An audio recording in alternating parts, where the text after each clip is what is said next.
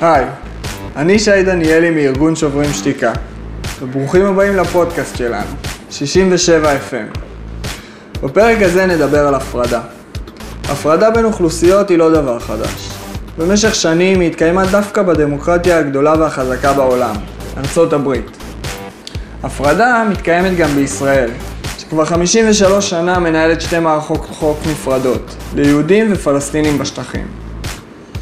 היום מתארחת אצלנו דוקטור יעל שטרנהל, שמתמחה בהיסטוריה של הדרום האמריקני. היא תצטרף לשיחה עם אחיה שץ, שהיה מנהל מחלקת התקשורת ששוברים שתיקה.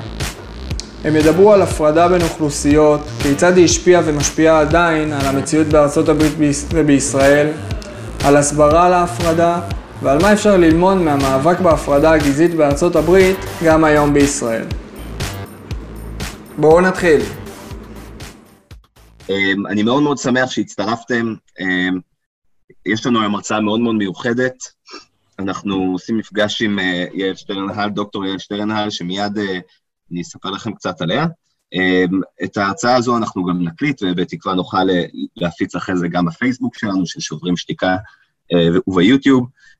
במידה ויתאפשר, גם נמיר את ההרצאה הזו לכדי פודקאסט, פודקאסט שלנו 67 FM, שאתם יכולים לשמוע בכל פלטפורמות הפודקאסטים באשר הן. אתם יכולים גם כמובן להירשם בפייסבוק שלנו ובניוזלטרים שלנו, כדי לשמוע עדכונים נוספים על אירועים נוספים שאנחנו עושים, וזה מהבחינה הזו. אני אחיה שץ, אני משוברים שתיקה, ומי שתהיה איתנו היום זה דוקטור יעל שטרנהל, ולמי שלא מכיר את דוקטור יעל שטרנהל, היא היסטוריונית מהמחלקה להיסטוריה ולימודים אמריקאים באוניברסיטת תל אביב.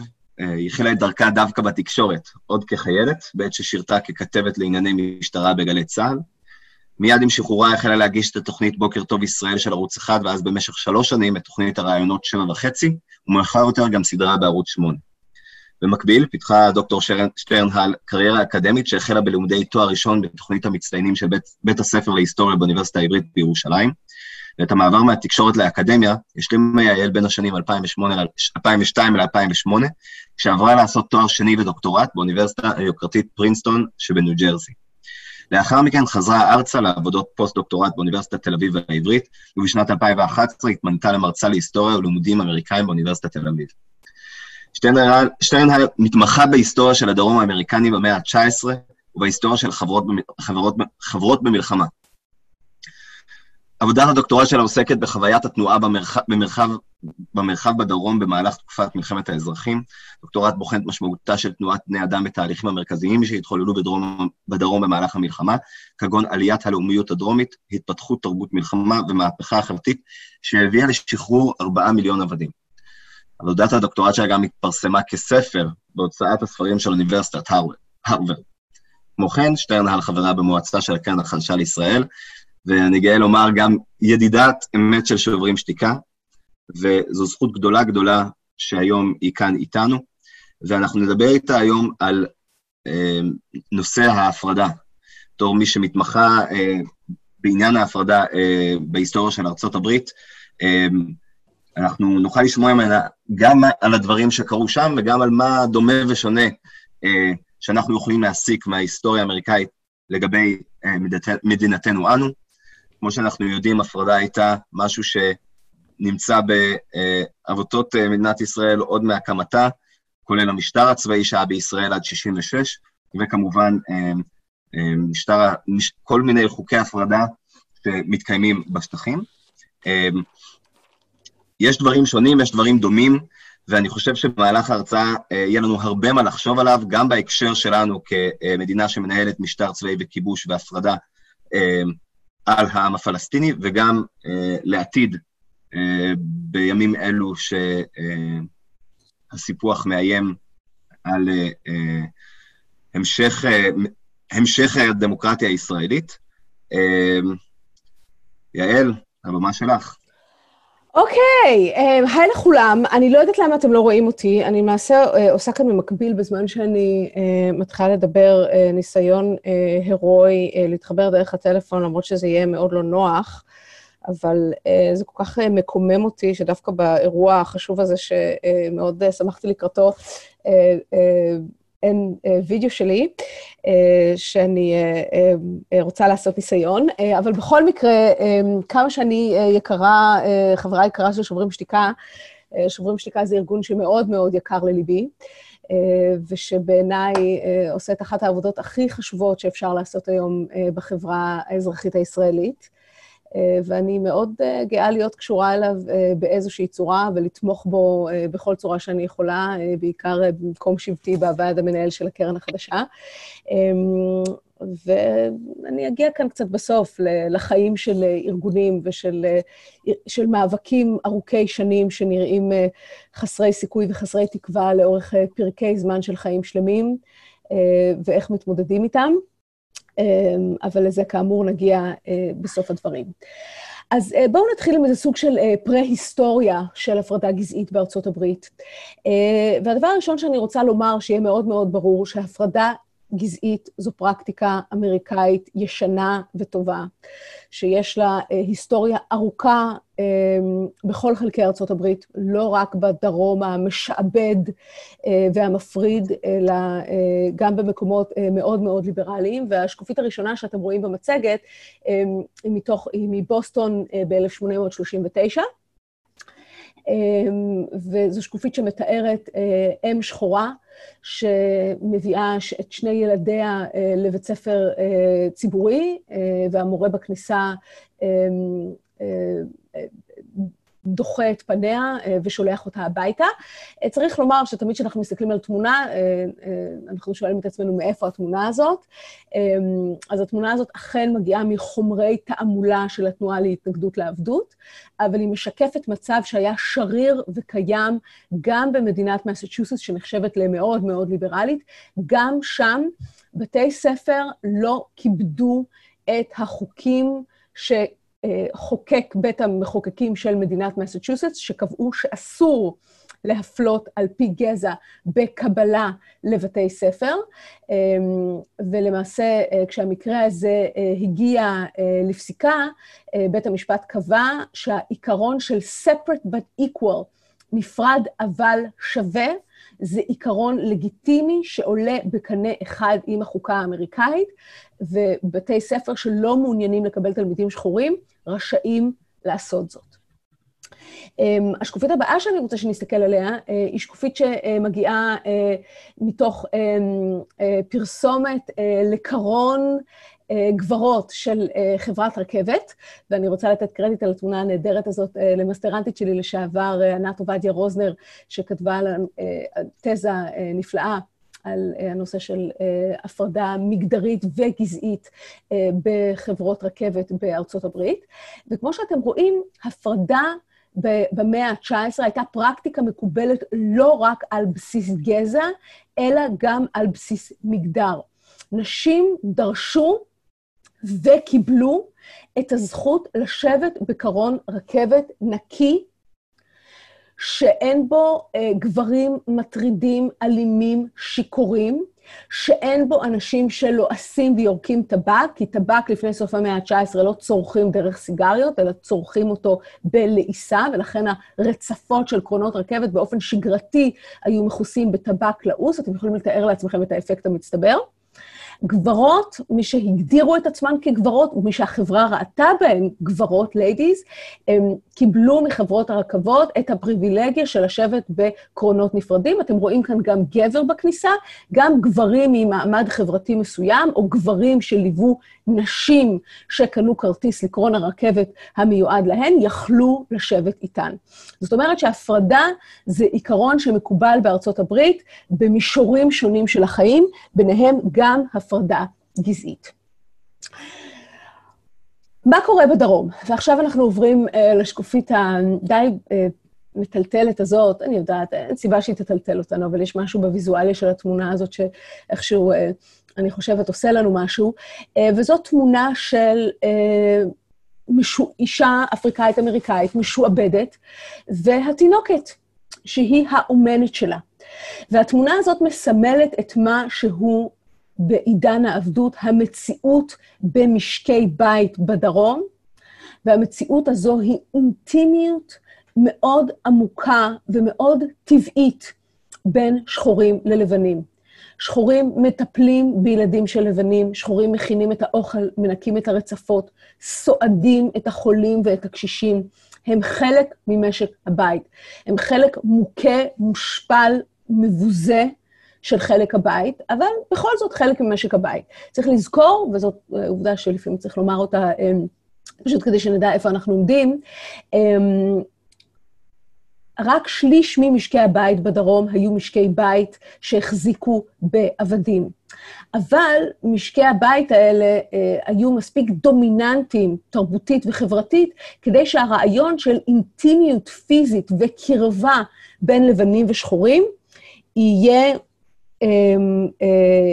יהיה מובן מאליו, וברור לכל מי שחי בתוך הדרום ומקבל את המוסכמות החברתיות שלו. אוקיי, זה המצב עד 1861. כאשר פורצת מלחמת האזרחים, ואנחנו מסתכלים עכשיו על תמונה, שהיא תמונה מבוימת, צריך לומר, אבל מבוימת טוב, אם כבר לביים, אז לביים יפה, של חיילים שחורים במערב או בשמירה במהלך מלחמת האזרחים, וצמד החיילים הזה מסמל עבורנו את 180,000 הגברים השחורים שגויסו ושרתו בצבא הצפון במהלך המלחמה. מלחמת האזרחים היא שינוי אדיר במצבם של שחורים בארצות הברית, כיוון שאותם 4 מיליון עבדים שמוחזקים בדרום בסוג של מחנות כפייה בניגוד לרצונם, משתחררים תוך שנים ספורות, בדינמיקה שהם לוקחים בה חלק פעיל. המיתוס הזה של אברהם לינקולן כמשחרר העבדים הוא לא יותר ממיתוס, שחורים לקחו חלק פעיל וקריטי בשחרורם מעבדות, וסוף המלחמה מוצא אותם כאוכלוסייה חופשית של 4+ מיליון בני אדם, כי יש גם משהו כמו 500,000 שחורים חופשיים שמתגוררים בערים בצפון ובדרום, והתמונה שראינו קודם היא בוסטון מ-1839, כמובן לקוחה מתוך חייה של הקהילה השחורה הבוסטונית. סוף מלחמת האזרחים מוצא את הקהילה הזו חופשייה, מוגדרת כקהילה של בני אדם, שיש להם מקום בחיים האמריקאים, אבל כל שאלה אחרת לגבי מה יהיה גורלה של הקהילה הזאת, איך היא תתנהל, מה יהיו החוקים שיסדירו את היחסים בין לבנים לבין שחורים, מה יהיה מעמדם האזרחי, הפוליטי, המשפטי של שחורים באמריקה, כל השאלות הללו נותרות בלתי פתורות בסוף מלחמת האזרחים.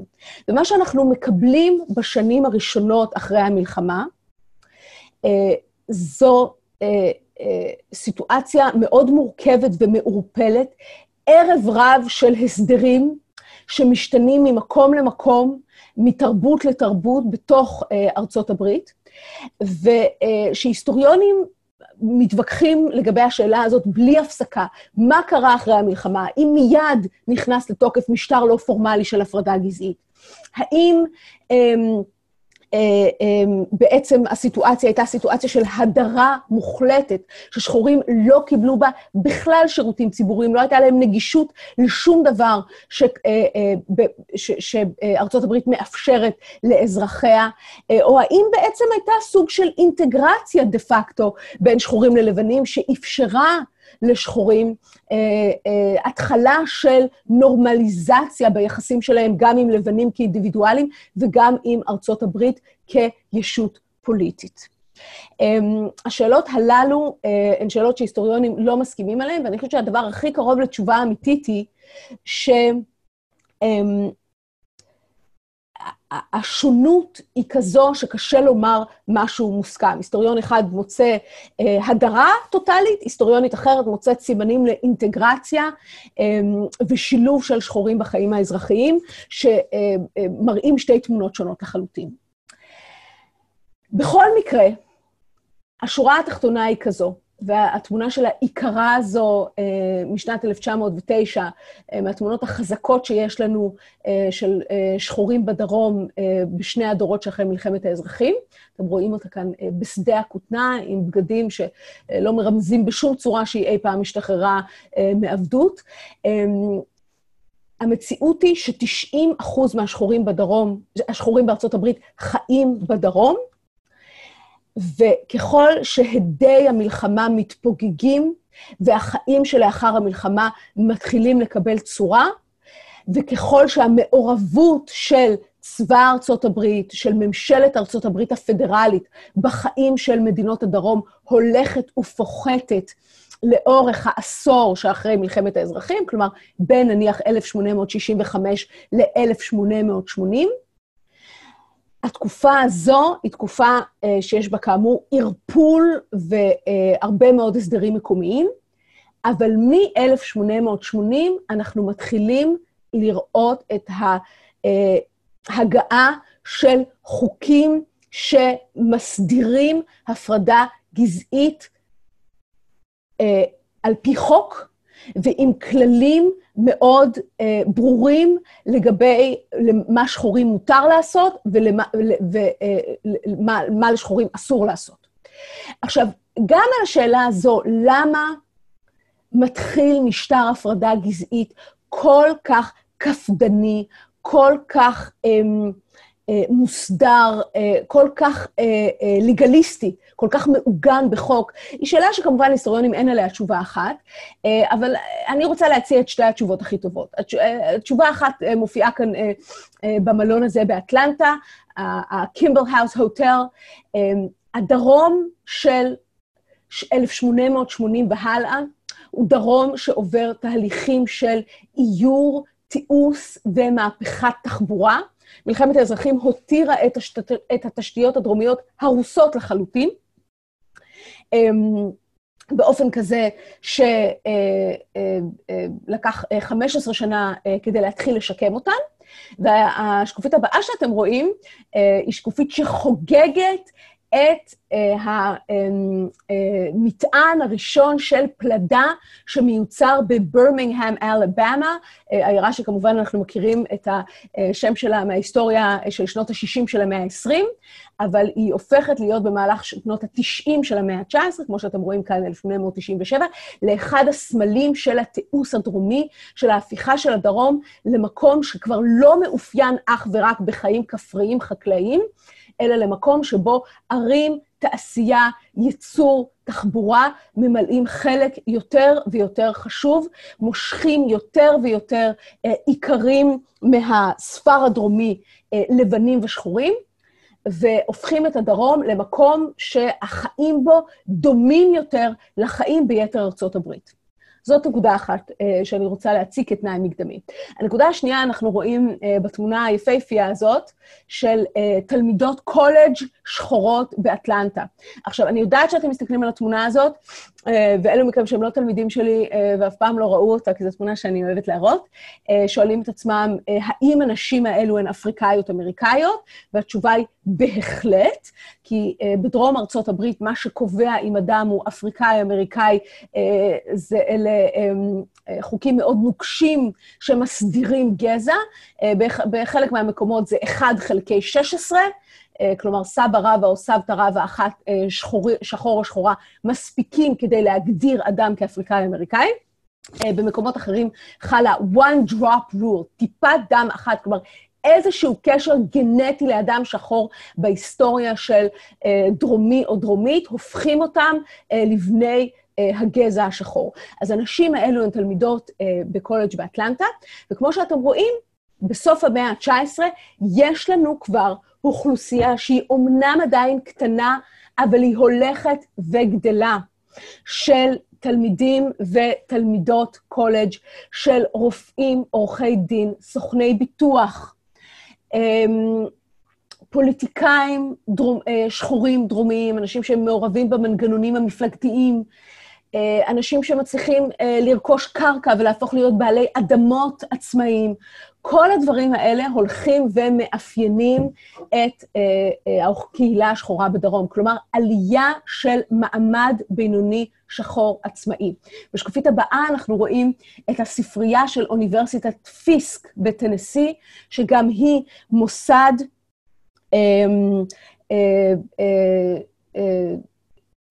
דרומי, מוסד השכלה גבוהה דרומי מפואר, שהופך להיות אחד המוקדים של ייצור של מעמד בינוני שחור. עכשיו, איך שתי העובדות הללו מתחברות לכדי הפרדה גזעית? שני טעמים. העלייה של ערים, הרישות של הדרום במסילות רכבת, היצירה של מקומות עבודה גדולים ולא אישיים, כמו מפעלים, יוצרת דרישה בקרב הציבור הלבן לקביעת גבולות ברורה יותר בין שחורים ללבנים. כי אלו כבר לא החיים בספר הדרומי, שבהם כל משפחה נמצאת שם כבר 3 דורות, בין אם זה שחורים או לבנים, שבהם הקווים הם מסורתיים ותחומים. אלו ערים שיש בהם פרצופים זרים ומנוכרים, שיש בהם הרבה יותר פוטנציאל לחירות שחורה, שיש בהם הרבה יותר הזדמנויות לשחורים, להפסיק להתנהג כאילו הם משועבדים באותו מחוז שבו אימא שלהם או סבתא שלהם הייתה משועבדת, אלא אנשים חופשיים בעיר גדולה, שאולי אפילו מחזיקים במקצוע, ואולי אפילו מסוגלים להתפרנס בכבוד. וזה מחזיר אותנו אל השחורים בתמונות האלה. חברים, הנוכחות של שחורות ושחורים, שלא רק מתלבשים יפה, אלא שיש להם בכלל כסף לגור בעיר, לנסוע ברכבת, ללמוד בקולג', זו תופעה שלבנים בדרום מסרבים לקבל. כי יותר מהשחרור הפורמלי של העבדים, ההפיכה של שחורים לאנשים חופשיים במובן המלא של המילה, היא זו שהופכת את הציבור הדרומי השחור החדש, דור של צעירים וצעירות שלא ידעו את העבדות ודורשים לעצמם הזדמנויות ודורשים לעצמם מקום בחברה האמריקאית, היא זו שהופכת את הנוכחות שלהם לבלתי נסבלת. את העיקרה הזו בשדה הכותנה בתמונה מ-1909, היא לא מפריעה לאף אחד, כי היא לא נוסעת ברכבת במחלקה ראשונה, היא לא מגיעה העירה לחפש עבודה בתור מזכירה או אחות או עובדת סוציאלית, המקצועות המאוד מכובדים ומשמעותיים, גם בתקופתנו, בוודאי בסוף המאה ה-19, פריצות דרך אדירות בשביל נשים. היא אותה אף אחד לא צריך להפריד, היא מופרדת ממילא, היא המקום שלה, החיים שלה מצומצמים ממילא. את מי שצריך להפריד ומי שצריך לשלוט, אלו הצעירים הללו. הם אלו שמהווים את הבעיה עבור הדרום הלבן, ובשבילם מוקם משטר ההפרדה, כדי למנוע מהם לממש את עצמם כאזרחים שווי זכויות. חוקי ההפרדה מתחילים שלא במפתיע מהרכבות. עכשיו, למה הרכבות? אני חושבת שאנחנו כבר מבינים, נכון? כי רכבות דוחסות זרים שלא מכירים אחד את השני, שאין ביניהם כללים מוסכמים של התנהלות, לתוך חללים צפופים. רכבות לא מאפשרות היררכיות מובנות מאליהן, אלא הן מקומות מפגש לשחורים ולבנים מכל סדרות החברה ומאזורים גיאוגרפיים שונים, שאת הקשר ביניהם ואת המגע הפיזי ביניהם צריך לשטר. עכשיו, רכבות הן גם מקומות שנוחים לזה, בגלל שברכבות יש מחלקה ראשונה ומחלקה שנייה. וכששחורים מתחילים לרכוש כרטיסים למחלקה ראשונה, וזה באמת לוקח כמה שנים עד שנוצרת מסה קריטית של שחורים דרומיים שיכולים לרכוש כרטיסים למחלקה ראשונה, שיש להם את הבגדים שאדם צריך ללבוש למחלקה ראשונה, ראיתם איך לבושים בתמונה שראינו מהפרסומת, המסה הקריטית הזו דורשת שישלטו בה. ולכן ב-1881 עובר החוק הראשון בטנסי, שמחייב את חברות הרכבת לספק קרונות מחלקה ראשונה, נפרדים לשחורים ולבנים. עכשיו, תשימו לב עד כמה על פניו הרטוריקה הזו של החוק היא לא נורא משמעותית, נכון? כי, אוקיי, קרונות נפרדים, כל עוד יש מחלקה ראשונה לכולם, אז לא קרה כלום, נכון? בעצם חברות הרכבת בסך הכל מנסות לעשות סדר. חברות הרכבת לא רוצות יותר את הבלגן, את הכללות, את האלימות שפורצת, כשנוסעים לבנים תופסים עצבים על נוסע שחור או נוסעת שחורה שלבושים יפה מדי, ונוסעים את עצמם עם איזה סוג של כבוד עצמי שלא מוצא חן בעיניהם. אבל החקיקה הראשונה של separate but equal, החקיקה הראשונה של הפרדה גזעית, הופכת לאש בשדה קוצים, שאותה אנחנו רואים במפה הזאת, שאני יודעת שמפה שצריך להתעמק בה, והיא לא כל כך מתאימה להרצאה, שרצים בה על החומר באופן שבו אנחנו עושים כאן, אבל זה יותר מתאים לסמינר באוניברסיטה, אז תבואו לסמינר באוניברסיטה. בקיצור, בכל זאת נסתכל עליה ונראה מה אנחנו מבינים ממנה. אתם רואים שחוקי הפרדה גזעית מתחילים להופיע בתאריכים שונים. תנסי, אתם רואים תאריך של 1875, כי יש עוד חוקים שמקדימים, אבל יש להם קצת צורה אחרת. בגלל זה אנחנו, כדי לפשט את העניינים, אנחנו נוהגים לדבר על השנה 1881, ואתם רואים שלוקח לזה דור שלם להתפשט ממקום למקום. בווירג'יניה, בצפון קרוליינה, בדרום קרוליינה, בג'ורג'יה, בפלורידה, זה לוקח עד 1900 למדינות הללו להעביר חוקים שיפרידו בין לבנים ושחורים. אז החקיקה מתרחשת בתהליך איטי, אבל כשהיא מתחילה, היא מאוד מאוד גורפת. היא מכסה את כל תחומי החיים של לבנים ושחורים. זה מגיע למצבים אבסורדיים לחלוטין, שאסירים לבנים מסרבים להיות מוצאים להורג באותה שעה יחד עם אסירים שחורים. אנחנו רואים מצבים שבהם כלבים לבנים ושחורים לא נקברים ביחד. חברים, כלבים, לא בני אדם, שעל זה כמובן אין מה לדבר, אבל בעלי כלבים דורשים הפרדה בבתי קברות לכלבים, כדי שהם לא יצטרכו להתקל בבעלי כלבים שחורים, כשהם באים ללוות את חיות המחמד שלהם למנוחתם האחרונה.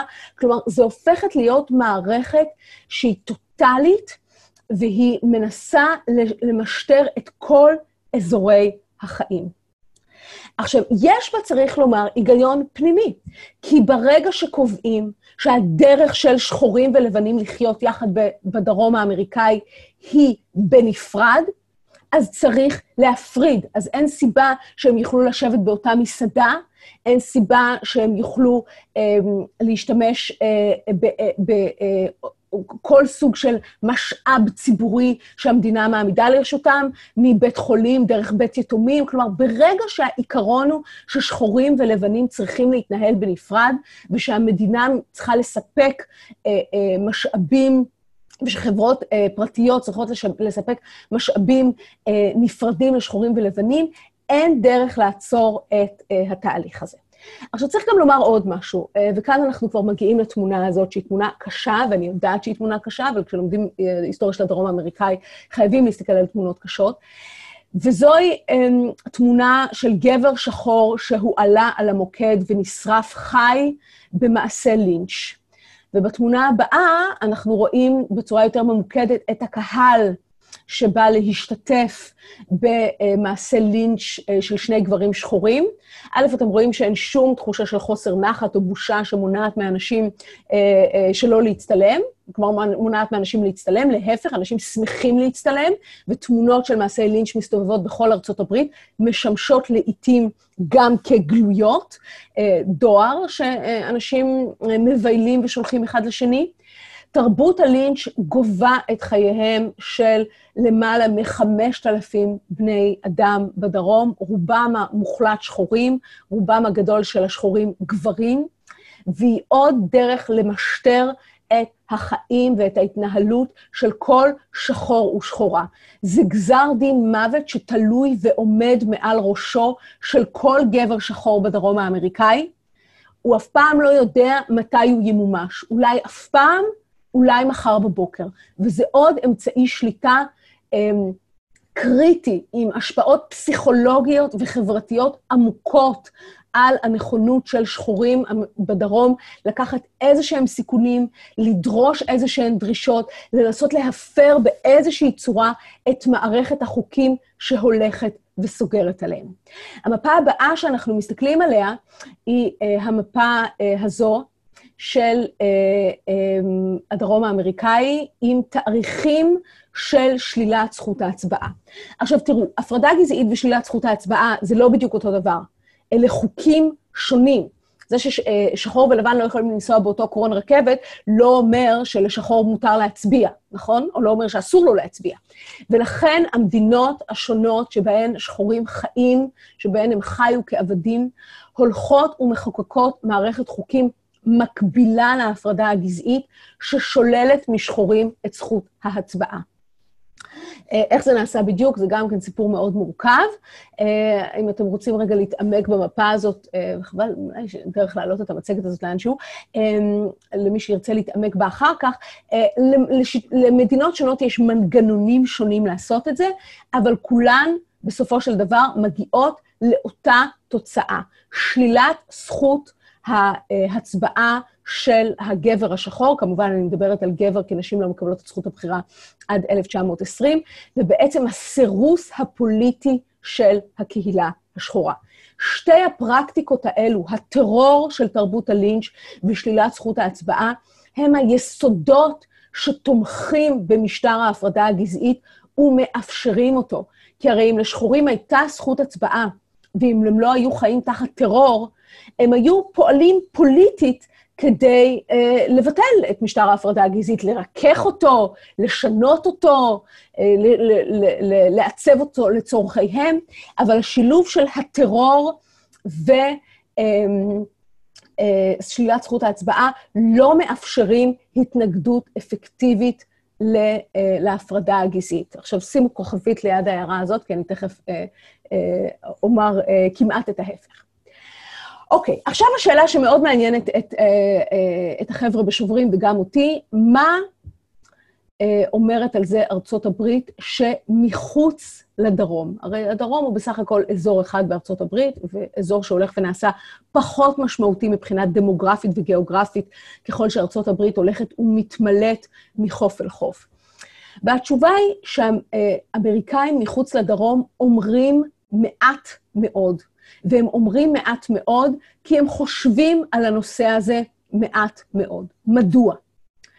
קודם כל, בגלל אותה תרבות הפרדה ותיקה ומושרשת שדיברתי עליה קודם, שאנחנו רואים אותה כאן בתמונה הזאת, מקרון רכבת, נדמה לי שזה בנורת דקודה, באחת ממדינות המערב, כמו שאתם רואים, ומאוד קשה לראות את זה, אבל השלט מצד שמאל, כתוב עליו Native Females, כלומר, ילידות אמריקאי, נשים ילידות, מה שאנחנו מכנים אודיאניות, נושאות בקרון יהודי משלהן, כי יש גם הפרדה גזעית בין לבנים לבין ילידים במדינות המערב.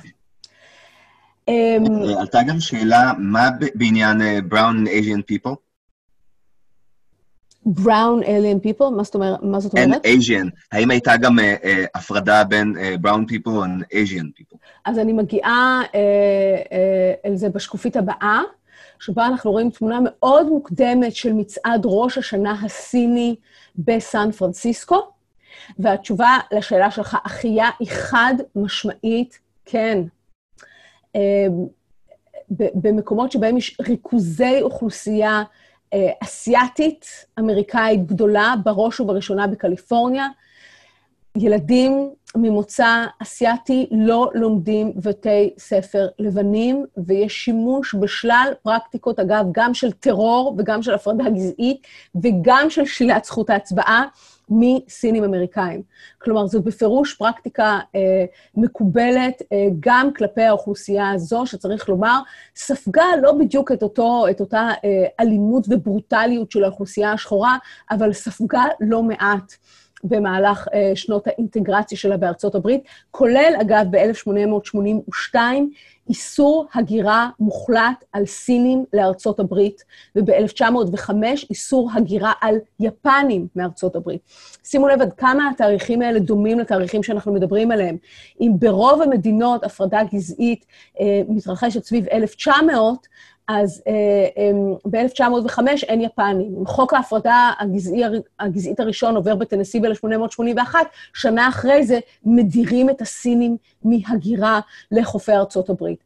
אז בפירוש יש כאן הקבלה, וההתמודדות של לבנים בדרום עם המיעוט השחור שלהם נתפסת בעיני רבים בצפון בתור עוד גרסה של הבעיות שהם עצמם מתמודדים איתם.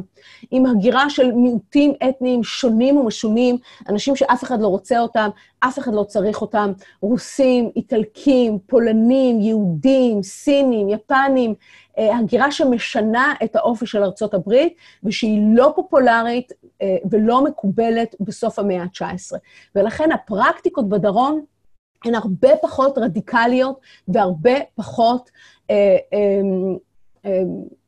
קשות לעיכול ממה שנדמה לנו, הן נתפסות בעיני רבים בצפון, בעיני רוב הציבור בצפון, כדרך טבעית לשטר חברה דו-גזעית, שבה לבנים ושחורים צריכים לחיות ביחד.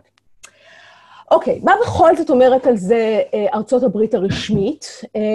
ונתמקד בבית המשפט העליון, כי הוא הכי חשוב, הוא זה שמאפשר לחוקים להמשיך להתקיים או פוסל אותם.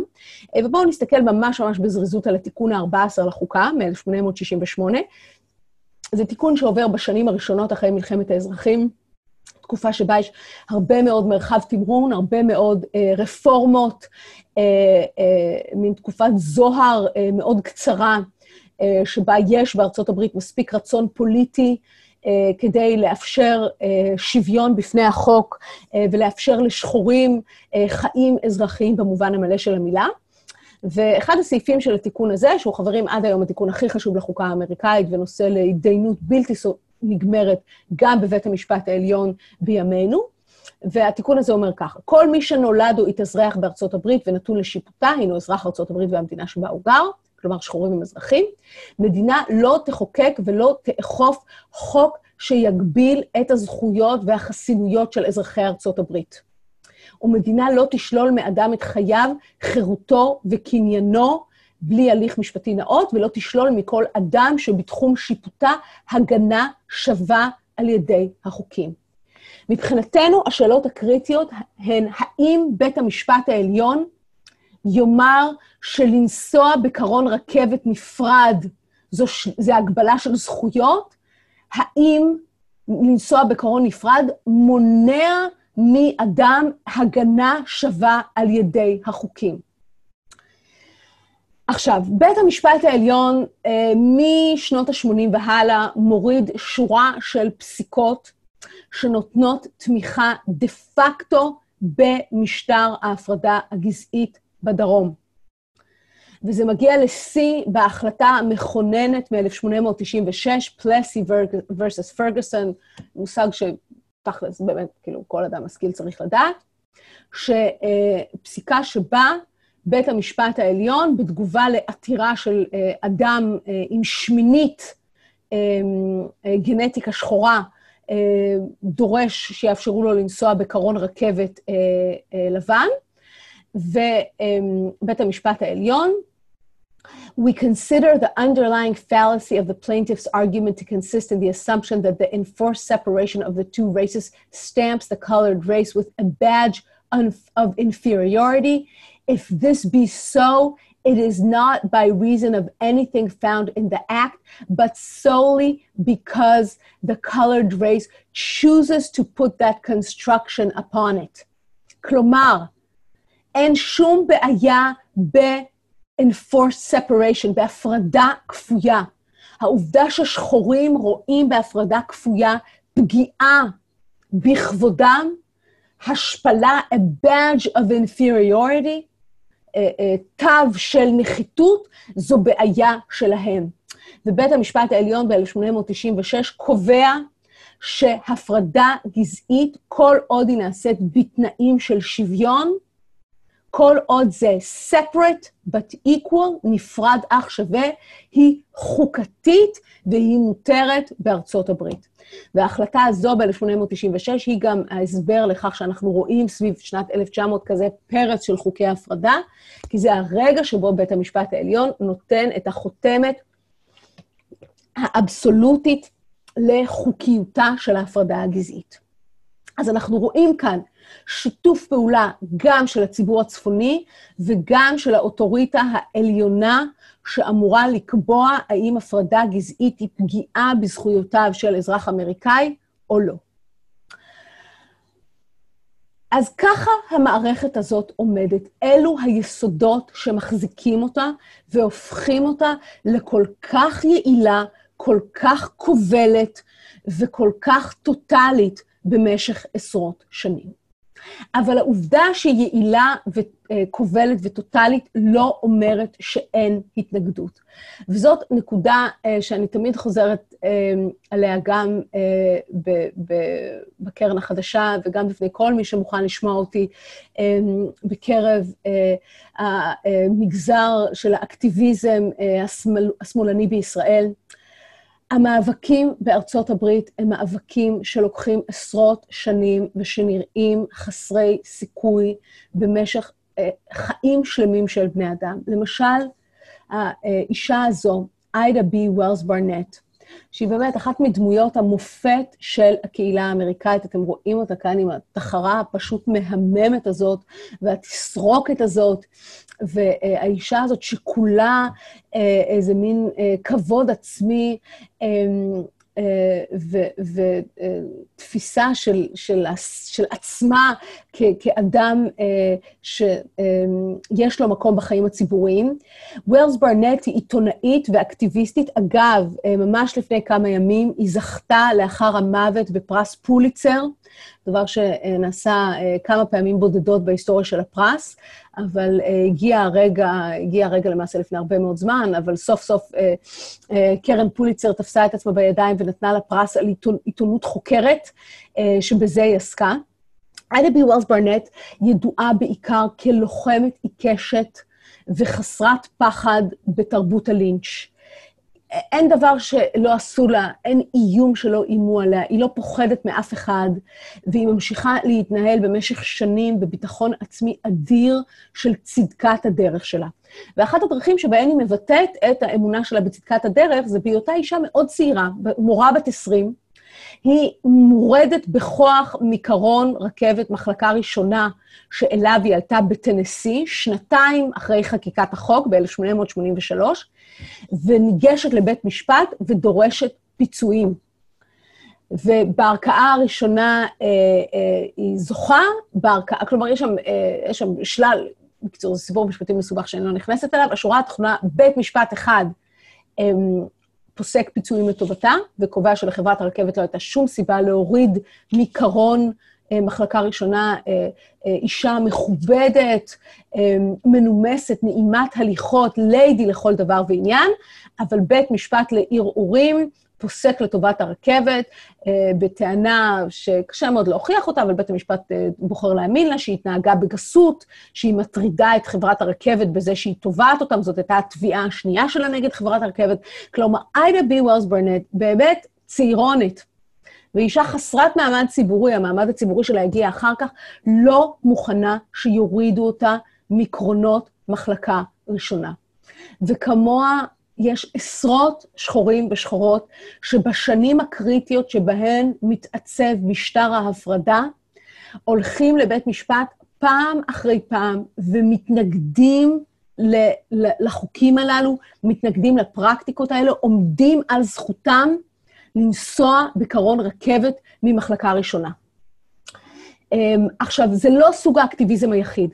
ב-1909 מוקם ארגון ה-NAACP, National Association for the Advancement of Colored People, שהוא ארגון שכמו שאתם רואים, וולס היא אחת המייסדות שלו, יחד עם חבורה של לבנים ושחורים שמחויבים לשוויון גזעי, וזה ארגון זכויות האזרח המודרני הראשון, שיישא על גבו את המאבק בהפרדה הגזעית, בתרבות הלינץ', בשלילת זכות ההצבעה, בכל גילויי ההפרדה והשנאה ששחורים נתונים אליהם, ונאבק במשך עשרות שנים עד שהוא רואה תוצאות. תראו את טווחי הזמן שבהם אנחנו מדברים. מוקם ב-1909, תוצאות ראשונות הוא יראה קרוב ל-50 שנה אחר כך. עורך הדין הזה, שאנחנו רואים אותו בתמונה, Thurgood Marshall, הוא ראש הזרוע המשפטית של ה-NAACP, מבלה שנים ועשורים בבתי משפט, במאבק על זכויותיהם של שחורים, חווה אין סוף כישלונות, שלא לומר הטרדות ואיומים, וכל מה שקשור בלהיות אקטיביסט שחור, ויזיבילי, גלוי, בחברה האמריקאית של ראשית המאה ה-20, ולא מוותר, בסופו של דבר הוא שותף לניצחונות הגדולים של התנועה לזכויות האזרח בבתי משפט, והניצחון הכי גדול הוא שהוא בסופו של דבר ממונה לשופט השחור הראשון בבית המשפט העליון האמריקאי, ומותיר אחריו מורשת של פסיקה שעד היום היא מהבסיסים של החברה הליברלית האמריקאית. הם לא לבד. אני אתן כאן ממש עוד 2-3. אחיה, איך אנחנו עם זמן? אתה מרוצה ממני, או שאני צריכה לחתור לסיום? אני חושב שאת בסדר יומו. מעולה. אנחנו התחלנו טיפה מאוחר, בסדר. אוקיי, אז הנה רוזה פארקס, בשנה 1950. עכשיו, את רוזה פארקס אתם לא רגילים לראות ב-1950, נכון? אתם רגילים לראות אותה ב-1955, כשהיא נעצרת אחרי שהיא מסרבת לקבל את משטר ההפרדה הגזעית באוטובוס שבו היא נוסעת בעיר מונטגומרי, אלבמה, והופכת להיות המקרה שסביבו מתחיל חרם האוטובוסים, שמוביל בחור בן 26, כומר חדש ואלמוני שקוראים לו מרטין לותר קינג. אז זה הסיפור של רוזה פארקס, כמו שאתם מכירים אותו. אבל זה סיפור נורא חלקי של קריירת האקטיביזם של רוזה פארקס, שנמשכת גם היא עשרות שנים. רוזה פארקס היא בת 42 ב-1955, ויש מאחוריה לפחות 15 שנה של אקטיביזם. היא המזכירה של ראש הסניף של ה-NAACP, של אותו ארגון זכויות אזרח שדיברתי עליו קודם, בעיירה שלה. היא עוברת ומעבירה הכשרות לאקטיביסטים. היא משתתפת בכינוסים של פעילי זכויות שחורים. היא המדריכה של קבוצת הנוער המקומית במונטגומרי. ב-1944, וזה משהו שקיבל לאחרונה יותר תשומת לב בעידן המיטו, שהדברים האלה מתחילים לקבל את הנראות הציבורית הראויה להם, היא עמדה בראש חקירה עצמאית של מקרה אונס קבוצתי של אישה שחורה. 1944, כן? 11 שנה לפני האירוע שבו היא מתפרסמת. כלומר, היא אקטיביסטית עם רקע, עם רקורד, שפועלת במשך הרבה מאוד זמן בדרכים שמקבלות אפס חשיפה ציבורית, ושנדמה שיש להן אפס השפעה. אבל זה לא נכון, כי התשתית של רוזה פארקס בונה בתור אקטיביסטית, יחד עם ה-NAACP, יחד עם שלל חבריה וחברותיה לאקטיביזם השחור, באלבמה הגזענית, האלימה, המסוכנת, המבעיטה, הבסיס הזה הוא זה שבסופו של דבר ישרת, כשיגיע הרגע הנכון, כשהכוכבים יסתדרו, ישרת את ההתארגנויות שיביאו להבקעה במלחמה בהפרדה הגזעית. לצד רוזה פארקס, צריך להזכיר את קלודט קולבין, שהיא בכלל לא מקבלת עיתונות טובה. היא נורא צעירה, היא בת 15, והיא מקרה מאוד דומה לרוזה פארקס ב-1955, כי גם היא נעצרת כשהיא מסרבת לכבד את משטר ההפרדה הגזעית באוטובוס, לא מוכנה לקום מהמקום שלה כשהנהג מורה לה. עכשיו, קלודט קולבין היא צעירה, היא מקללת, היא מתחצפת, היא רבה עם השוטר שעוצר אותה, היא פשוט לא מוכנה to take bullshit, כמו שאומרים. וזאת הסיבה שגם היא לא מתפרסמת, כי זה לא בדיוק המקרה שהקהילה השחורה במונטגומרי רוצה להבליט. את רוזה פארקס, שאתם רואים אותה גם, אנחנו רגע יכולים לחזור לתמונה שלה ב-1950, היא אישה נשואת פנים, נכון? קצת כמו איידה בי וולס, אולי עם פחות ביטחון עצמי ומינוס התחרות של סוף המאה ה-19, אבל היא אישה עם מוניטין ציבוריים מצוינים בעיר שלה, ואיתה הולכים עד הסוף. כשהיא נעצרת, על זה הולכים לבית משפט. על קלודט קולבין, הצעירה והחשופה, שיש לגביה גם שמועה שהיא בהיריון, זאת שמועה לא נכונה, אבל לא משנה, חושבים שהיא נכונה. על קלודט קולבין, אף אחד לא ילך איתה לבית משפט, כי השופט יזרוק את העתירה הזאת מכל המדרגות. אבל למה היא בכל זאת כאן, בהרצאה הזאת? כי היא מייצגת דור של נשים שחורות, ממעמד הפועלים, לא משכילות, לא מקושרות, לא איידה בי וולס או רוזה פארקס, סוג אחר של אקטיביזם, של נשים שלא פוחדות להתעמת עם החוק, ולהילחם במשטר ההפרדה הגזעית, במאות אירועים קטנים, שהיסטוריונים צריכים לעבוד נורא קשה, כדי לחפור אותם מתוך הרקורד, אבל עשו את העבודה הזאת, עבדו קשה, מצאו את ההוכחות, לזה שאקטיביזם של נשים מהמעמד הפועלים, שסרבו לשתף פעולה עם משטר ההפרדה הגזעית, היה קיים כל הזמן.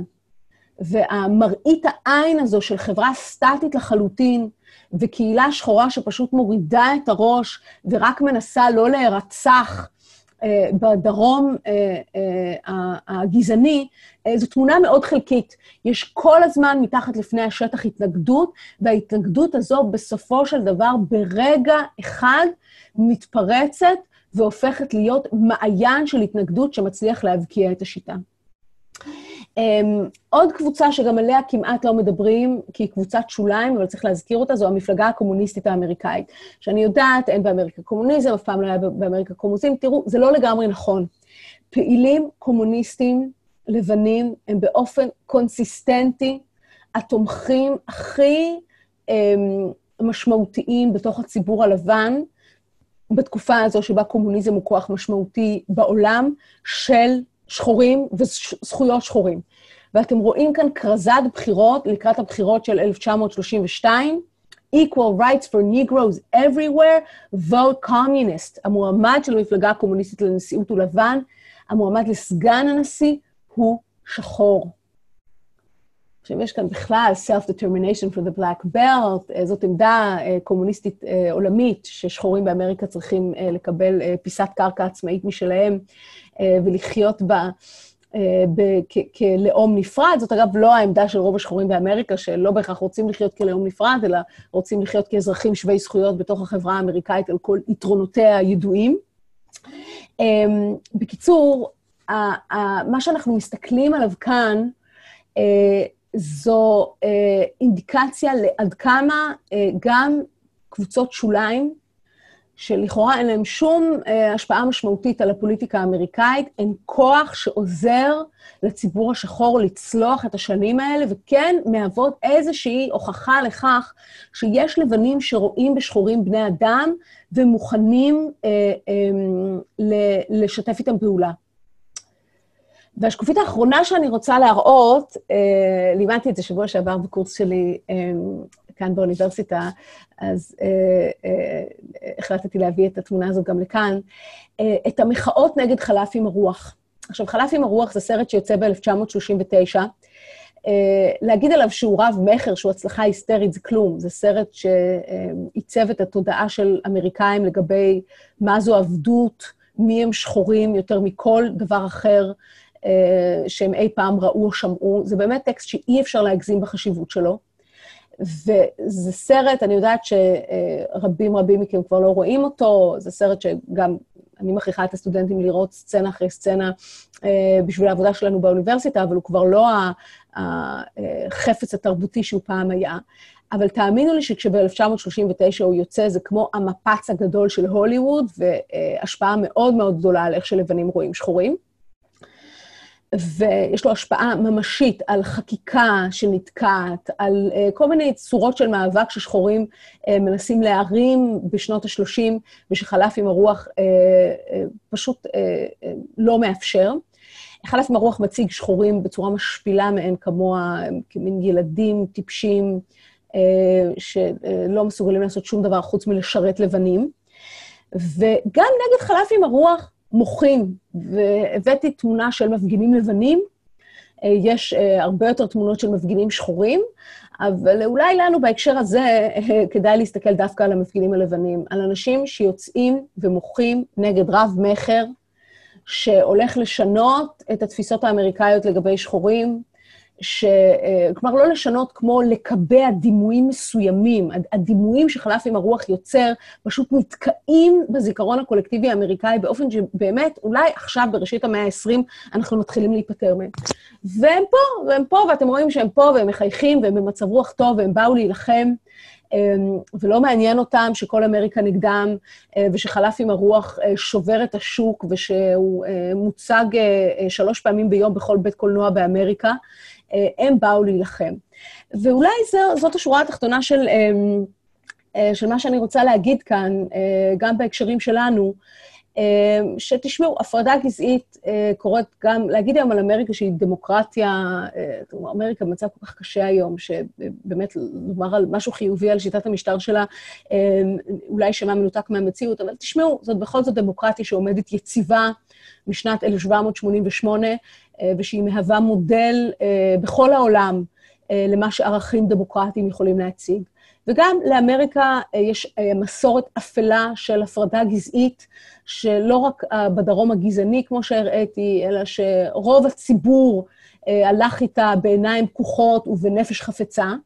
ומנגד צריך לומר שבהפרדה הגזעית הזאת נלחמו לאורך שנים, בכל מיני צורות, אנשים ממעמד הפועלים ואנשים מהאליטה, אנשים משכילים, אנשים לא משכילים, עם בני ברית לבנים, בלי בני ברית לבנים, בכל מיני קונסטלציות, אבל המחאה נגד ההפרדה הגזעית אף פעם לא מתה, היא תמיד הייתה שרירה וקיימת, ובסופו של דבר נוצרה קונסטלציה של נסיבות, שצריך לומר, מלחמת העולם השנייה ממלאת בתפקיד מאוד משמעותי, אז כן, בואו לא נאחל לעצמנו טרגדיה מהסדר גודל הזה, אבל נוצרה בארצות הברית קונסטלציה של נסיבות שאפשרה למשטר ההפרדה הגזעית בסופו של דבר לקרוס. גם הקריסה שלו הייתה איטית ולקחה הרבה זמן, והמלחמה מארבע בחינות ממש עדיין לא הסתיימה, היא עדיין מתנהלת בבתי המשפט וברחובות ובבתי הספר בכל רחבי ארצות הברית. אבל זו מלחמה שצריך לומר, היו בה הרבה הצלחות, ומשטר ההפרדה הגזעית הזה בסופו של דבר, לפחות בחוק, רוסק. והחברה האמריקאית היום היא לא מה שהייתה ב-1939. ואני חושבת שזה צריך להשאיר אותנו עם לא מעט תקווה, ועם לא מעט פתח להבנה שיש מאבקים שיהיה צריך לדבוק בהם הרבה מאוד זמן, שאולי לא נראה תוצאות בחיינו, אבל זה לא אומר שלא יהיו להם תוצאות בסופו של דבר. אוקיי, וואו. זה היה מרתק, אין ספק ש... אני בטוח שכל אחד ואחד מהקהל פה היה שמח לעבור את כל הקורס במלואו. נו, אף אחד לא מפריע לכם. אוקיי, תתני לנו את הלינק ונרשם. רציתי, במהלך ההרצאה, האמת שזה מאוד מרתק, אני לא שמעתי את ההרצאה שלך מעולם, ועלה לי איזשהו זיכרון, או יותר נכון, משהו שאני שומע הרבה, עוד משהתחלתי את זמני בשוברים שתיקה, ב-2010 שוברים שתיקה הוציאו ספר שנקרא כיבוש השטחים, שמסכם 10 שנים של עדויות, ויש בו כל מיני קטעים מרכזיים שנוגעים בכל מיני, במושגי יסוד בתוך המשטר הצבאי בשטחים. אחד המושגים הזה נקרא הפרדה, ואני רוצה רגע להקריא מתוך הספר. לכאורה עקרון ההפרדה גורס שהדרך הטובה ביותר להגן על אזרחים ישראלים בישראל ובשטחים היא ליצור חיץ בינם לבין האוכלוסייה הפלסטינית.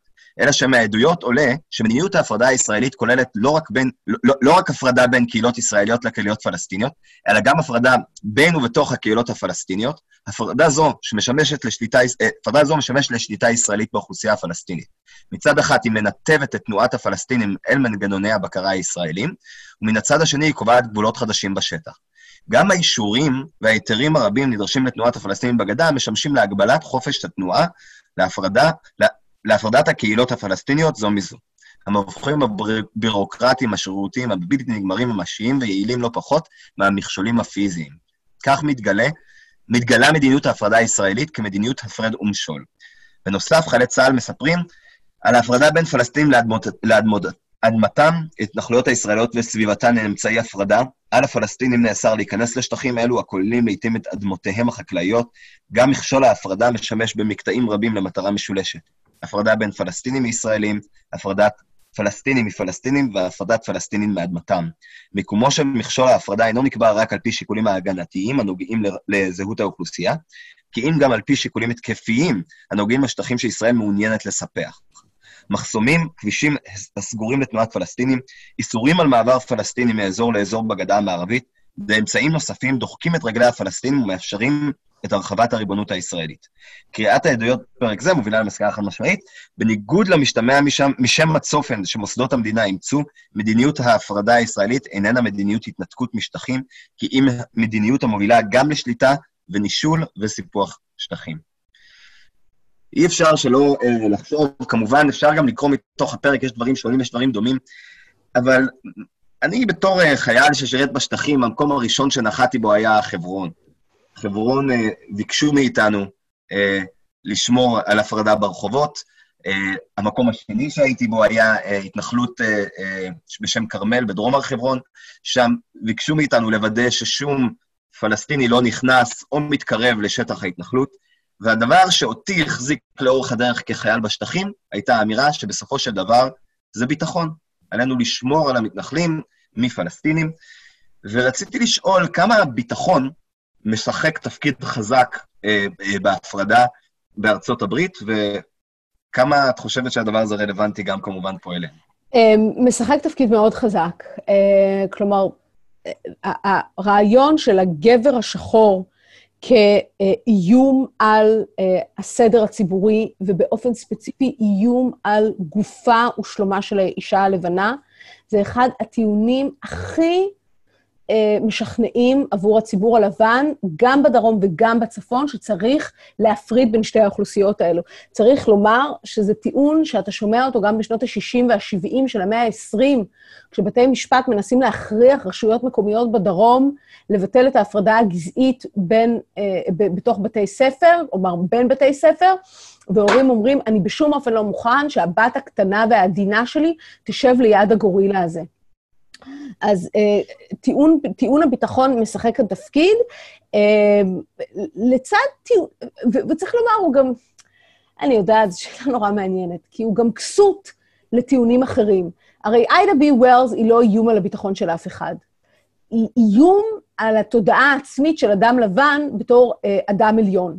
כי אם איידה בי וולס לבושה כל כך יפה, נראית כל כך טוב, היא גם מורה, היא גם עיתונאית, היא גם אקטיביסטית, היא גם משכילה, היא גם כותבת כל כך טוב, היא גם כל כך בטוחה בעצמה. אז מה זה אומר עליי בתור אישה לבנה? אז מה זה אומר שאנחנו שוות? ולכן היא לא יכולה לנסוע איתי בקרון רכבת מחלקה ראשונה. אז ביטחון זה גם איום שנתפס כממשי, אבל הוא גם כיסוי לאיומים אחרים שפחות נעים להודות בהם, ושבוא נאמר אותם יהיה קשה יותר להוכיח בבית משפט. בואו נגדיר את זה ככה.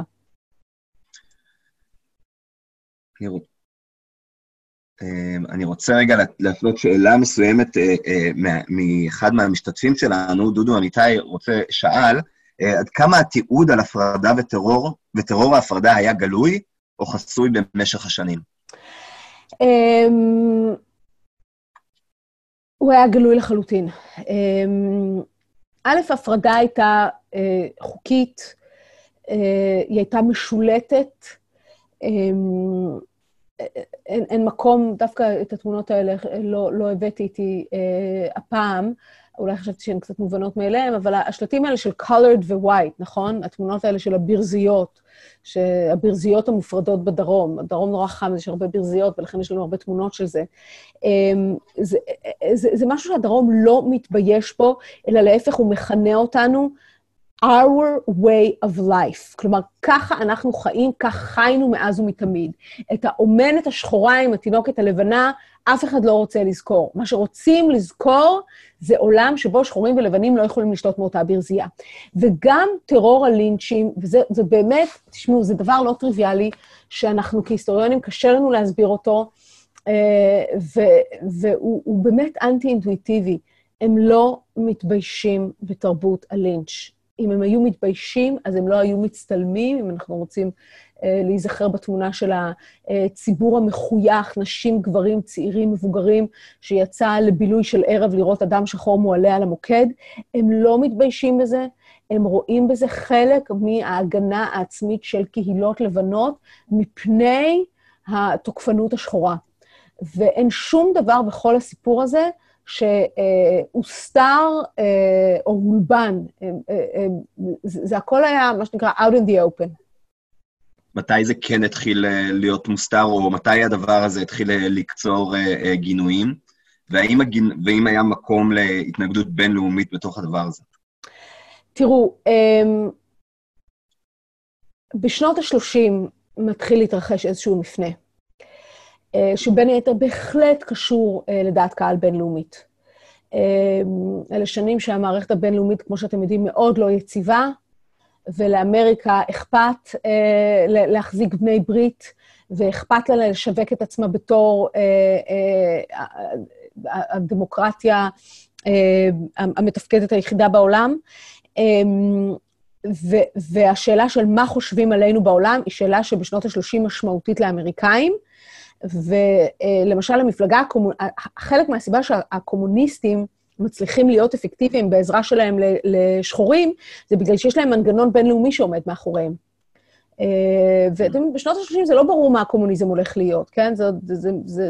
אנחנו היום מסתכלים על זה בדיעבד, כאילו מה הם פחדו מהקומוניזם, אבל זה לא ברור. והרצון לשאת חן בעיני ציבורים ברחבי העולם, והעובדה שתרבות ויזואלית מתחילה להתפשט באופנים אחרים, בין אם זה קולנוע, יומני חדשות, רדיו, אנחנו כבר בעידן הטיסה, משנים את הפרספקטיבה של אמריקאים על מה העולם חושב עליהם. כלומר, דעת קהל בינלאומית מתחילה להיות חשובה. וצריך גם לומר עוד משהו, בוא נאמר, ליברלים צפוניים, ויש כאלה, תרבות הלינץ' תמיד נדמת כמו זוועה שאין שנייה לה ואסור להסכים לה. אבל פוליטית זה לא נוח לנשיאים, לחברי קונגרס להתנגד לה. ובשנות ה-30 מתחילה להיווצר קונסטלציה, שאני לא רוצה להיכנס אליה, שוב, כי זו הרצאה אחרת, מתחילה להיווצר קונסטלציה שבה זו בעיה. וככה מתחיל איזשהו שינוי בדעת הקהל. סביב 1935 אנחנו רואים מפנה בממשלה הפדרלית, מפנה בכל מיני סוגים של עבודת ממשלה, שמבשר ריכוך כלפי הציבור השחור, ושבירת הברית בין מדינות הדרום לבין הממשלה הפדרלית. אז בוא נאמר ככה, יש מקום לדעת קהל בינלאומית, בפירוש אפילו אצל אמריקה הגדולה, וגם ההתנגדות של ליברלים לבנים בצפון. בסופו של דבר יש לה משקל, אני לא רוצה לבטל אותה לגמרי. זה לא ציבורים מספיק גדולים כדי לעשות אפקט במשך השנים, אבל בסוף מגיעה קונסטלציה של נסיבות, וזה גם מה שאני תמיד אומרת כאן. אנחנו לא יודעים מה יהיה. תהיה קונסטלציה, מתישהו, איכשהו, משהו יקרה, דברים הם לא יציבים, ההיסטוריה היא נורא נורא דינמית, היא מטוטלת. מתישהו משהו יקרה שיזיז את המטוטלת. אנחנו פשוט לא יודעים מה זה יהיה. שאלה, אני חייב להגיד שזה בהחלט מהדברים שמחזיקים גם אותי באופן אישי בתוך המאבק, זה הדברים שנותנים לי את האופטימיות בסופו של דבר, שאף אחד עדיין לא לגמרי יכול לדעת מה קורה. איך עובדת פוליטיקה ואיך תירשם ההיסטוריה. אני רוצה להקריא רגע איזו עדות קטנה מ-2010 של חייל בנחל 932, שאולי תעשה לנו פה קצת כל מיני קונוטציות, ואז לשאול שאלה. לעדות קוראים, אני עם הנשק או עם השקיות של הקניות. זה נלקחה מאזור שכם, ספציפית בצומת תפוח. בצומת תפוח יש חוק שאוסר, החייל כותב, זה בעצם העדות, בצומת תפוח יש חוק שאסור לפלסטינים ויהודים לחכות באותה תחנת אוטובוס. הפלסטינים צריכים לשמור על מרחק של 15 מטר או 10 מטר מהתחנה. יצא לי להגיד לפלסטיני ביום שמש מטורף, תלך מהתחנה, תעמוד בשמש 15 מטר מפה. זה הנוהל של האירוע. ואז המראיין שואל, והם לא יעלו על אותו האוטובוס? חייל עונה, לא, מה פתאום, בן אדם מבוגר, אני זוכר את הפנים שלו, הוא אפילו דיבר איתי. הוא אמר לי, אני רוצה לעמוד בצל ולא בשמש. שואל החייל, היו מתנחלים בתחנה באותו זמן? המראיין שואל, החייל עונה, כן, אם לא הייתי כנראה מפר פקודה ואומר לו, תשב בתחנה, אבל זה לא קרה. שואל שוב המראיין, היה מקרה שפלסטיני התנגד או התחיל להתווכח? עונה, החייל, לא, אין לו ברירה, אני עם הנשק, הוא עם הסקיות של הקניות. מה עם המצב הזה שבסופו של דבר, כבר שנים אנחנו עם הנשק, והפלסטינים נמצאים עם הסקיות של הקניות. כל החברה הפלסטינית תלויה בצורה עמוקה, גם מבחינה כלכלית וגם מבחינת חוקים, בכלכלה הישראלית ובכלל בחברה הישראלית. הכיבוש מנוהל מלכתחילה כמשטר צבאי עם נשק. איך התכונות האלה, את חושבת, איך בתוך מצב כזה, כמה התנגדות פלסטינית, שבה לא שולחים את, לא יודע, את פרדריק דאג לצבא לכלא הישראלי? תראה, אין ספק של העובדה שגדלים כאן דורות שלמים של ילדים שלא מכירים שום מציאות אחרת, שההורים שלהם כבר לא מכירים שום מציאות אחרת. לפחות אם אני לוקחת את הדוגמה של הדרום האמריקאי, שכאמור אותה אני חוקרת ואני יכולה לדבר עליה בצורה יחסית עם ביטחון עצמי, ככל שאנחנו יכולים לדעת משהו לגבי ההיסטוריה, זה דבר מזיק מעין כמוהו. כלומר, יש רגעים בהיסטוריה שבהם יש ערפול ויש עמימות, ויש כל מיני, זה מין מזלגות כאלה בדרך שאפשר לפנות בהם לאחד הכיוונים. ואנחנו כבר המון זמן חיים פה במציאות של בלי מזלג, כלומר, אנחנו הולכים בכיוון אחד. ואנחנו כולנו יודעים את זה, שגדל כאן דור שלא מכיר שום מציאות אחרת, ושעליו השירות בשטחים לא משפיע כמו שהוא משפיע עליך, אחיה. ושמתקבעת כאן תפיסה של עליונות יהודית ונחיתות פלסטינית, שיהיה קשה מאוד לקעקע אותה, יהיה קשה מאוד לשנות אותה. המאזן הכוח הכל כך לא שוויוני הזה, צריך לומר, אנחנו מכירים אותו לא רק מהדוגמה של הדרום, זו דוגמה בכל זאת אחרת, כי זה בעצם עם אחד, זה בסך הכל הבדלים של צבע עור, צריך לומר, לא הבדלים של שפה ותרבות ואמונה ומנהגים, לאנשים שהם בסך הכל מאוד מאוד דומים, וזה גם מה שהופך את הדוגמה הזאת לכל כך קיצונית ואבסורדית, בגלל שהם כל כך דומים, ובגלל שזה רק עניין של צבע עור. מהבחינה הזאת, הסיפור שלנו פה הוא סיפור יותר קשה, ויותר מורכב, אבל קווי הדמיון מבחינת מאזן הכוח האבסולוטי שהולך ונוצר בין ישראל החזקה וההולכת ומתחזקת לבין הפלסטינים שהולכים ונחלשים, הם מאוד מטרידים. ובוודאי שהתנגדות פלסטינית היא כורח המציאות, כלומר, מי אני שאגיד איך ומה יעיל ומה לא, אבל אני קשה לי להאמין שהעם הפלסטיני יוותר על זכות ההתנגדות. השאלה אם הוא יצליח לעשות את זה בצורה יעילה, צריך לומר, גם שחורים בארצות הברית ובני בריתם הלבנים לא הצליחו במשך הרבה זמן להתנגד באופן יעיל. בין היתר, כי התנגדות יעילה, המשמעות שלה הייתה מוות בייסורים. ואנשים לא רוצים למות בייסורים, והם צודקים. הם מעדיפים להוריד את הראש ואיכשהו לשרוד את החיים, להתחתן, ללדת ילדים, לנסות להניח לחם על השולחן. אלה אינסטינקטים טבעיים של בני אדם. ואני חושבת שזה מה שאנחנו רואים היום בחברה הפלסטינית, ומתישהו גם שם יקרה משהו, אנחנו פשוט לא יודעים מה הוא יהיה. כן, אני חושב שדווקא עם מילים כאלה שבסופו של דבר יש בזה ניצוץ עמוק גם של אופטימיות וגם של אוריינות היסטורית, של איך דברים משתנים ואיך דברים יכולים לקרות, זה דווקא דבר שכן נותן עידוד, ואולי דווקא זו נקודה יפה וטובה לסגור איתה. אז המון המון המון המון תודה, יעל, על הזמן הזה, זה היה מרתק. איפה אפשר ללמוד עוד על ממך, או על דברייך, האם יש אפשרויות נוספות לשמוע את ההרצאות שלך? תשמעו, אני פה באוניברסיטת תל אביב, כולם מוזמנים, אני מקווה שאנחנו נפסיק ללמד בזום, כי גם כשזום עובד, והיום זאת פעם ראשונה מאז תחילת עידן הזום, שהייתה לי איזושהי בעיה עם זום, וזה די מדכא אותי שזה היה דווקא כאן, אבל בסדר, כנראה שהמערכת הזאת בסופו של דבר באמת לא עומדת בעומס. כן, בדקנו באמצע, אגב, מסתבר שיש תקלת זום עולמית. אוקיי, כן, זה מה שנקרא sounds right. בקיצור, אז לפחות הצלחנו להעביר את זה בסאונד, וזה כמו רדיו, שזה גם נחמד.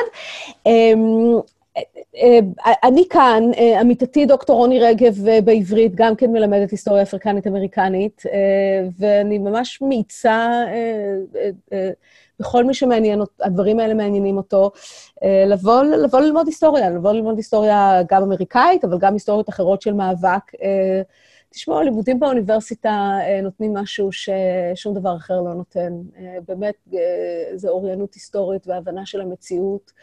זה לא תמיד אופטימי, זה לפעמים גם פסימי, אבל אני מוכרחה לומר ששינוי היסטורי זה אולי הדבר הקבוע היחיד.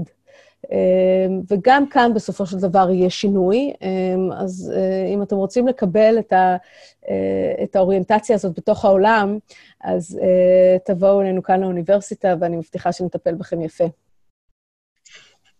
תודה רבה, אנחנו מקווים מאוד. המון המון המון תודה, יעל, זו הייתה זכות גדולה, ואינשאללה, בקרוב, גם פה. בקרוב, תודה רבה, אחיה.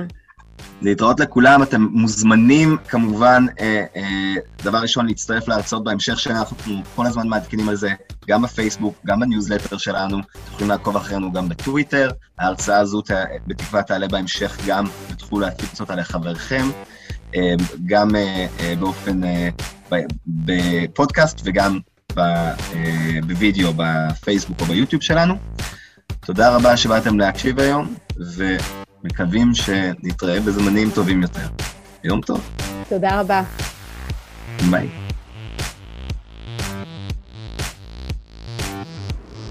זה היה הפרק הרביעי בפודקאסט שלנו, 67 FM.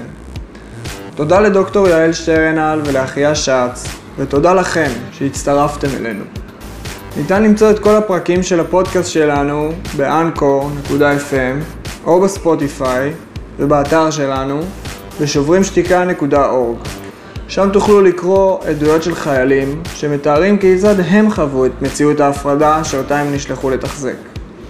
נשמח אם תעקבו אחרינו גם בפייסבוק, טוויטר ובאינסטגרם. פשוט חפשו שוברים שתיקה.